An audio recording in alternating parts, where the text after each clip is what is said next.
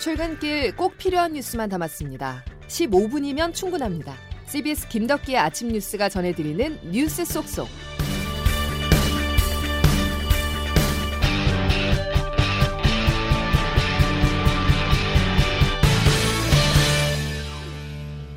여러분 안녕하십니까. 12월 23일 김덕기 아침 뉴스입니다. 정부의 선택은 거리두기 상향이 아닌 이번에도 핀셋 방역이었습니다.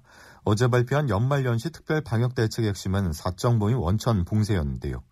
또 스키장 운영 중단 등 일부 조치는 거리두기 3단계를 넘어섭니다. 연말연시 특별 방역 대책 내용 정석호 기자가 정리했습니다. 정부가 내일부터 내년 1월 3일까지 연말 연시를 대비한 특별 방역 대책을 발표했습니다. 중앙사고수습본부 윤태호 방역총괄 반장입니다. 이동량이 커질 것으로 예상되는 연말 연시를 고려하면 성탄절과 연말 연시의 모임과 여행 등에 대한 방역을 강화할 필요가 있습니다. 대책에 따르면 전국의 모든 식당에서 5명 이상이 함께 출입하거나 식사할 수 없고 이를 위반할 경우 업주와 이용자는 과태료를 물어야 합니다. 강릉 정동진이나 포항 호미곶, 서울 남산공원 등 해돋이 명소나 주요 국공립공원 등도 모두 문을 닫아야 합니다. 또 소규모 모임이나 파티 장소로 활용되는 파티룸은 운영할 수 없고 리조트나 호텔 등 숙박시설은 절반의 객실만 운영할 수 있습니다. 최근 확진자가 다수 나온 스키장과 눈썰 매장, 스케이트장도 모두 전국적으로 폐쇄됩니다. 이 밖에 백화점이나 대형마트에서도 마스크 탈의를 막기 위해 시식이나 시음, 견본품 사용이 모두 금지되고 휴식 공간 또한 이용할 수 없습니다. 수도권의 경우 여기에 더해 송년회나 동창회, 돌잔치 등 5명이 넘는 모든 사적 모임이 오늘부터 금지됐습니다.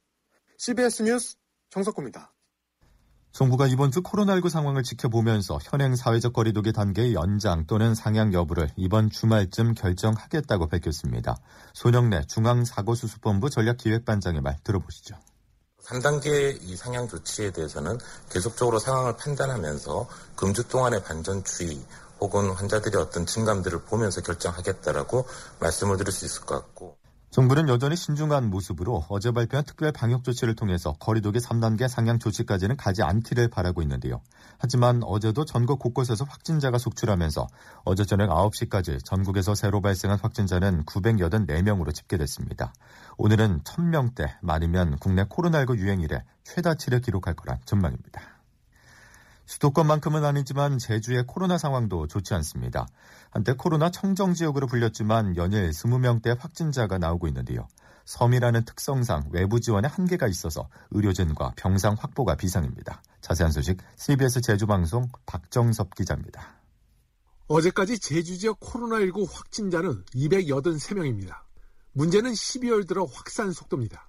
기껏해야 일주일에 한두 명 드문드문 발생했던 게 이달 들어서만 202명으로 200명을 넘겼습니다. 도내 누적 확진자의 70%가 12월에만 몰렸습니다. 이유는 단순합니다. 지역 내 집단 감염입니다. 한 사우나탕을 통해선 무려 51명이나 감염됐습니다. 원희룡 제2도지사입니다. 교회, 성당, 사우나와 학교를 중심으로 집중적으로 확진자가 나타나고 있습니다. 식사를 하거나 사우나를 할 경우 서로 거리가 가까운데도 마스크를 쓰지 않기 때문에 감염 위험이 매우 높아집니다. 이렇다 보니 확진자 한 명이 몇 명에게 바이러스를 전파하는지를 보여주는 감염 재생산 지수는 최대 3.31로 수도권보다 2배가량 높습니다. 최저 발생 지역 자부심에 도민사회 경각심이 느슨해진 결과라는 분석입니다. CBS 뉴스 박정섭입니다. 최근 불거진 백신 논란에 대해서 청와대와 문재인 대통령이 입을 열었습니다. 백신의 정치화를 중단해달라면서 백신 준비를 잘하고 있다고 밝혔는데요. 물량 확보와 접종 시기 단축에 모든 역량을 쏟고 있다는 점도 강조했습니다. 장규석 기자가 보도합니다. 영국과 미국을 비롯해 세계 각국에서 화이자와 모더나 백신 접종이 시작됐거나 곧 접종을 앞두고 있습니다. 아시아권에서는 싱가포르가 처음으로 화이자 백신을 공급받아 곧 접종을 시작할 예정입니다. 우리나라는 빨라도 내년 2월에야 접종이 개시될 걸로 보입니다. 때문에 백신 확보가 너무 늦다는 비판이 제기되고 있는데요. 그러나 문재인 대통령은 어제 오부 요인 초청 청와대 간담회에서 그동안 백신을 개발, 생산한 나라들이 먼저 접종하는 것은 불가피한 일이라며 우리도 접종이 그리 늦지는 않을 것이라고 말했습니다. 그쪽 나라에서 먼저 접종이 되는 것은 불가피한 일이고 우리도 특별히 늦지 않게 백신 접종을 할 수 있을 것이라고 믿고 있고 또 준비를 잘 하고 있습니다. 아울러 청와대 강민석 대변인은 서면 브리핑을 통해 문재인 대통령이 지난 4월부터 13차례에 걸쳐 코로나 백신과 치료제 개발 그리고 물량 확보를 지시해 왔다고 밝혔습니다. 강 대변인은 그런데도 야당이 마치 문 대통령이 백신 확보에 손 놓고 있었던 것처럼 과장 왜곡하고 있다면서 백신의 정치화를 중단해주길 간곡히 호소한다고 말했습니다. CBS 뉴스 장규석입니다. 코로나19 변종 바이러스가 유행하고 있는 영국에서 역대 가장 많은 하루 확진자가 발생했습니다. 아무래도 변종의 등장이 영향을 미쳤을 것이라는 분석인데요. 백신 개발사인 화이자와 모더나가 변종에 대한 백신 효과를 확인하기 위해서 추가 시험에 돌입했습니다. 자세한 소식 장성주 기자입니다. 영국에서 어제 하루 코로나19 신규 확진자가 3만 6,804명으로 집계돼 최다치를 기록했습니다. 신규 사망자는 691명으로 지난 일주일 동안 하루 평균 486명이 숨졌습니다. 일주일 평균 사망자도 사망 전 28일 안에 양성 판정을 받은 사망자만 집계하는 방식으로 규정을 바꾼 뒤 가장 많은 수치입니다.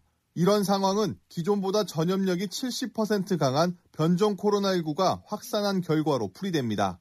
이에 따라 영국 정부는 사실상 외출을 금지한 코로나19 대응 4단계를 새로 만들고 런던을 포함한 남동부 지역에 적용했습니다. 한편 화이자와 모더나는 자신들이 개발한 백신이 변종 코로나19에도 효과가 있는지 확인하기 위해 시험을 시작했습니다. 화이자와 모더나는 현재까지 확보한 자료를 근거로 백신이 변종에도 효과를 보일 것으로 기대하고 있지만 일각에서는 변종 코로나19에 대한 면역 효과가 다소 줄어들 수 있다고 우려하고 있습니다. 다만 전문가들은 백신 효과가 완전히 무효화되지는 않을 것으로 전망합니다. CBS 뉴스 장성주입니다. 다음 소식입니다. 부동산 정책 책임자인 국토교통부 장관 후보자 인사청문회가 오늘 열립니다. 각종 논란에 휩싸인 변창흠 국토부 장관 후보자를 낙마 1순위로 정한 국민의힘과 정치 공세를 차단하겠다는 더불어민주당의 치열한 공방이 예상되는데요. 잠시 후에 펼쳐질 인사청문회 분위기 박지환 기자가 미리 내다봤습니다. 문재인 정부 부동산 정책을 총괄할 변창흠 국토교통부 장관 후보자에 대한 인사청문회가 오늘 오전에 개최됩니다. 변 후보자에게 쏟아진 의혹은 적지 않습니다. 4년 전 발생한 구의역 스크린 사고와 관련해 당시 사망한 김모근에게 책임을 떠넘기고 공공임대주택 입주민들을 못 사는 사람들이라고 언급한 사실도 뒤늦게 드러났습니다. 여기에 서울주택도시공사 사장 시절 법인카드 과다 사용과 유학생 딸 허위 인턴 경력 의혹도 얹어졌습니다.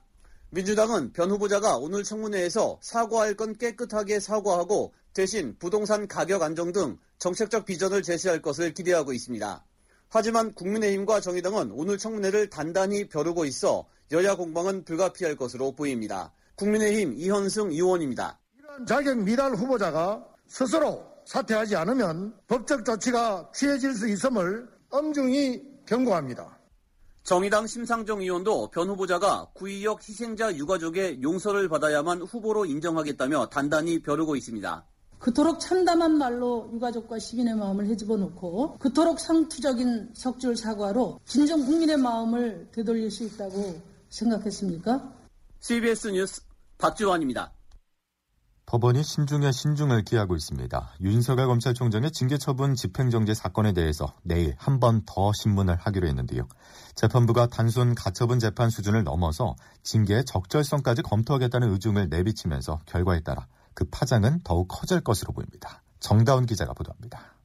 서울행정법원은 어제 윤석열 검찰총장의 징계 집행정지 사건을 2시간 넘게 신문한 후 윤 총장과 추미애 법무부 장관 양측에 각각 질문지를 보냈습니다. 통상 특정 처분을 정지해달라는 사건에서 법원은 그 처분의 적절성보다는 처분으로 인한 손해나 공공복리에 대한 위협 등을 주로 판단해왔습니다. 그러나 어제 재판부는 윤 총장의 징계 사유들에 대한 구체적인 해명은 물론이고 검찰총장 승인 없이 감찰 개시가 가능한지 등 이번 징계와 관련해 제기된 절차적인 문제들을 꼼꼼히 질문했습니다. 이에 대해 추 장관 측은 이번 징계는 대통령에게 부여된 민주적 통제권의 일환이라며 집행정지 신청이 인용된다면 헌법상의 문제가 될 수 있다고 재판부에 항변했습니다. 그동안 청와대에서는 윤 총장 징계에 대통령의 재량이나 개입은 전혀 없다며 선긋기를 해왔는데 어제 신문에서는 이번 재판이 사실상 대통령 인사권에 대한 도전이라고 지적한 겁니다. 결과적으로 대통령 대 검찰총장의 구도가 형성된 가운데 법원이 징계의 적절성에 대해 1차적인 판단을 내릴 경우 정치적 후폭풍은 상당할 것으로 전망됩니다. 재판부는 내일 오후 3시 한 차례 더 신문을 진행하고 최종 결론을 내릴 예정입니다. CBS 뉴스 정다운입니다. 조국 전 법무부 장관의 부인 정경심 동양대 교수의 1심 판결도 관심입니다. 자녀 입시 비리와 사모펀드 투자 의혹이 제기된 지 1년 4개월여 만에 법원의 판단이 오늘 내려지는데요. 검찰은 징역 7년형을 구형한 상태입니다. 김재환 기자의 보도입니다. 서울중앙지방법원은 오늘 오후 2시 사문서 위조 및 업무방해 등 혐의로 기소된 정경심 교수에 대한 1심 선고를 진행합니다. 정 교수에게 검찰이 적용한 죄명은 모두 15개, 크게는 입시 비리, 사모펀드, 그리고 증거인멸 의혹으로 구분할 수 있습니다. 이 중에서도 검찰과 정 교수 측이 1년 넘는 재판 내내 가장 격렬하게 다퉈온 의혹은 딸의 입시 비리 의혹입니다. 특히 여기에는 위조 여부를 두고 정치권까지 옥신각신했던 동양대 표창장 의혹도 포함돼 있어 재판부가 어떤 판단을 내릴지 주목됩니다. 표창장 관련 증거들이 다수 담겼던 동양대 PC를 검찰이 위법하게 수집한 것인지에 대해서도 오늘 판단이 나올 만큼 변수가 될지 주목됩니다. 앞서 검찰은 이 사건을 학벌과 부해대물림이라고 강도 높게 비판하며 징역 7년 및 벌금 9억 원을 구형한 상태입니다. 반면 전 교수 측은 혐의 전부를 부인하며 특히 표창장 의혹에 대해서는 기억과 너무 다르다며 거듭 무죄를 주장했습니다. 정 교수에 대한 선고는 일부 입시비리 혐의가 겹치는 조 전 장관의 재판에도 어느 정도 영향을 줄 전망입니다. 지난해 촉발된 조국 사태에 대한 사실상 첫 법원의 판결인 만큼 결론이 어떻게 나올지 관심이 쏠립니다. CBS 뉴스 김잔입니다. 중국과 러시아의 군용기들이 어제 무더기로 우리의 방공식별구역 하디즈를 침범했습니다. 합동참모본부에 따르면 어제 오전 중국 폭격기 4대가 이어도 서쪽에서 카디즈를 침범했고 러시아 군용기 15대는 동해 쪽에서 카디즈를 넘나들었습니다. 합참은 공군 전투기를 투입해 전술 조치했으며 영공 침범은 없었다고 밝혔습니다. 김덕기 아침 뉴스 여러분 함께하고 계십니다. 이제 날씨 알아보겠습니다. 김수진 기상 리포터. 네, 기상청입니다. 예, 오늘 출근길 공기는 어떻습니까? 네, 오늘도 추위보다는 미세먼지에 대한 대비 잘해주셔야겠는데요. 오늘 아침 제주를 제외한 전국 대부분 지역의 미세먼지 농도가 나쁨 수준을 나타내고 있고 종일 이렇게 공기질이 좋지 않을 것으로 보여서 호흡기 관리 잘해주셔야겠습니다. 다만 오늘도 추위 걱정은 없겠는데요. 현재 서울의 아침 기온 영상 0.6도의 분포로 평년 기온을 4도가량이나 웃돌고 있고요. 한낮 기온도 대부분 어제보다 평년보다 더 높겠습니다. 오늘 서울이 8도까지 오르겠고 원주 6도, 대전 대구 9도, 광주 11도 정도의 분포로 비교적 온화한 겨울 날씨가 이어지겠습니다.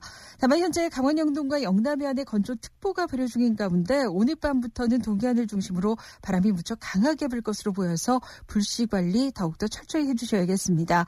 반면에 오늘 하늘은 점차 흐려져서 오늘 밤부터 내일 아침 사이 서울을 비롯한 중서부와 전북 북동, 경북 북부 내륙과 제주를 중심으로 한때 비가 조금 내리겠고요. 강원 영서 지역에서는 1cm 안팎의 눈이 조금 쌓이는 곳 있겠습니다.